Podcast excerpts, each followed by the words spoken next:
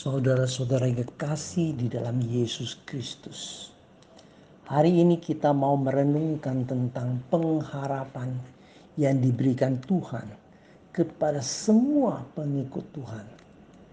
Pembacaan terdapat di Wahyu 2 ayat 18 dan juga ayat 26 sampai dengan 28. Inilah firman anak Allah yang matanya bagaikan nyala api dan kakinya bagaikan tembaga. Dan barang siapa menang dan melakukan pekerjaanku sampai kesudahannya, kepadanya akan ku karuniakan kuasa atas bangsa-bangsa. Dan ia akan memerintah mereka dengan tongkat besi. Mereka akan diremukkan seperti tembikar tukang periuk sama seperti yang kuterima dari Bapakku. Dan kepadanya akan kukaruniakan bintang timur. Terhadap jemaat Tiatira, Tuhan Yesus memperkenalkan diri sebagai anak Allah. Ini satu-satunya di seluruh kitab Wahyu. Di tempat yang lain Tuhan Yesus memperkenalkan diri sebagai anak manusia anak domba.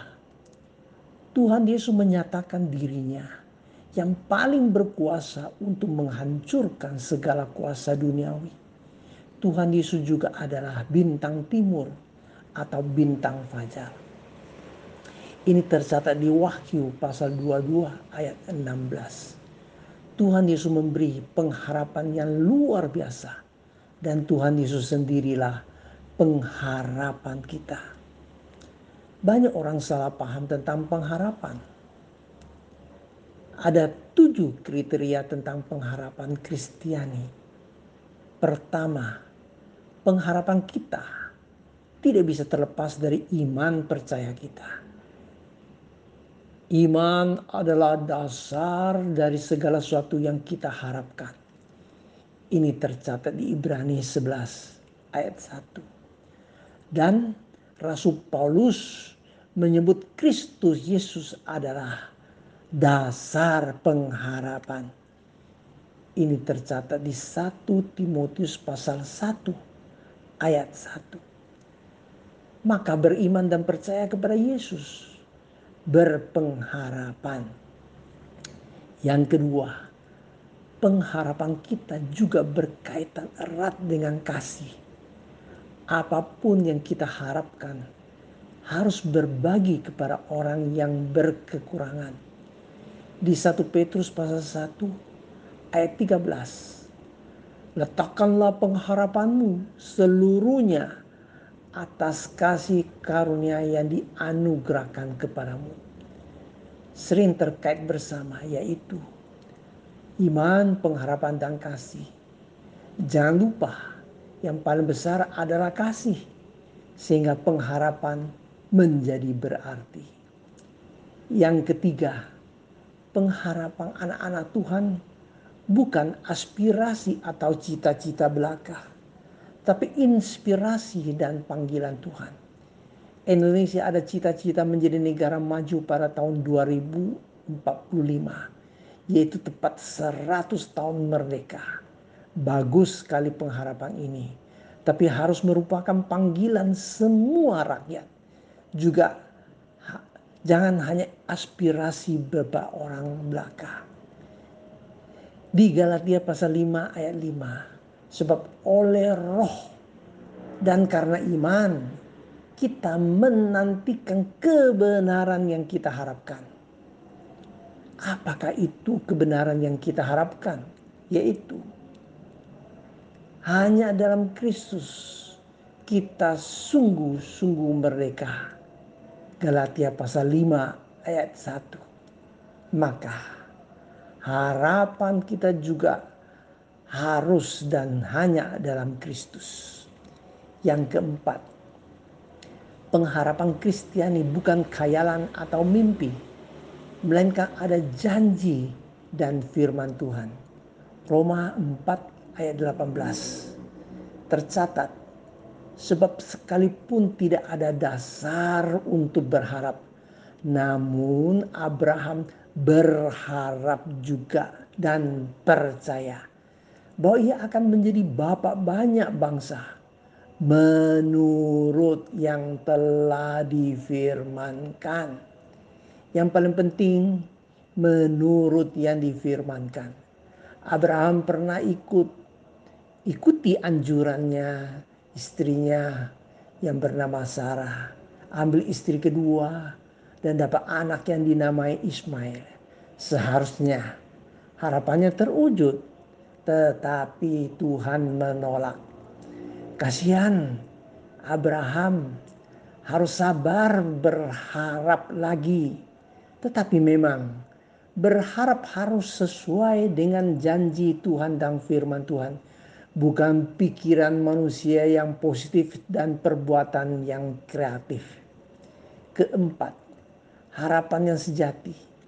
Bukan harapan duniawi yang sia-sia melainkan harapan sorgawi yang bernilai kekal.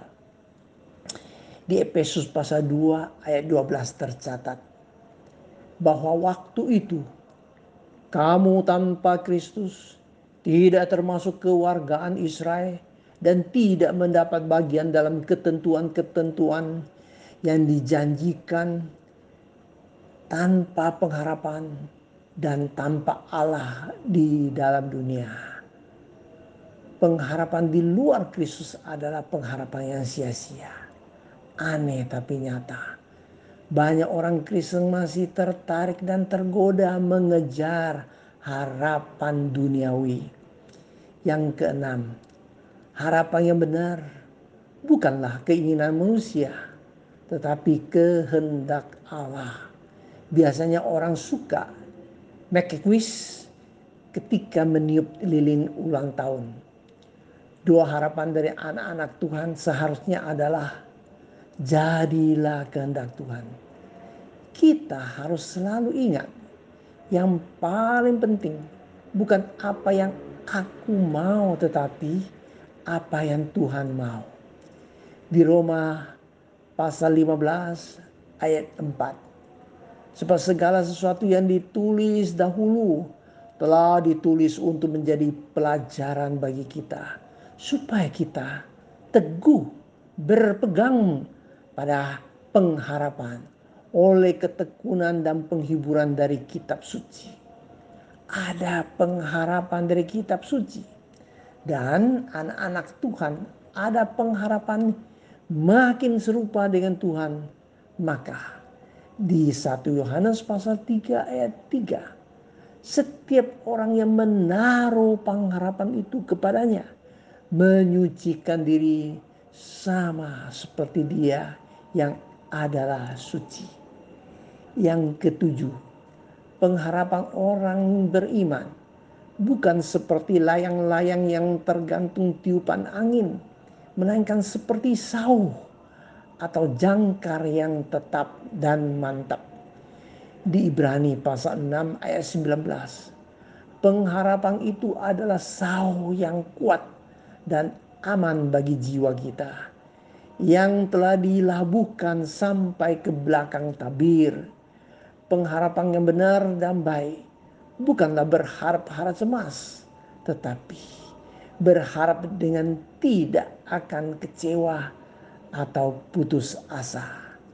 Rasul Paulus bersaksi di 2 Korintus pasal 1 ayat 10. Dari kematian yang begitu mengeri, ia telah dan akan menyelamatkan kami. Kepadanya kami menaruh pengharapan bahwa ia akan menyelamatkan kami lagi. Hadapilah bahaya apa pun. Orang beriman ada pengharapan yang mantap. Akhir kata. Apakah kita boleh berharap pandemi COVID-19 bisa secepatnya berlalu? Boleh saja. Tetapi kita mempunyai pengharapan dalam Kristus yang lebih indah, bernilai kekal, dan sangat mantap. Amin.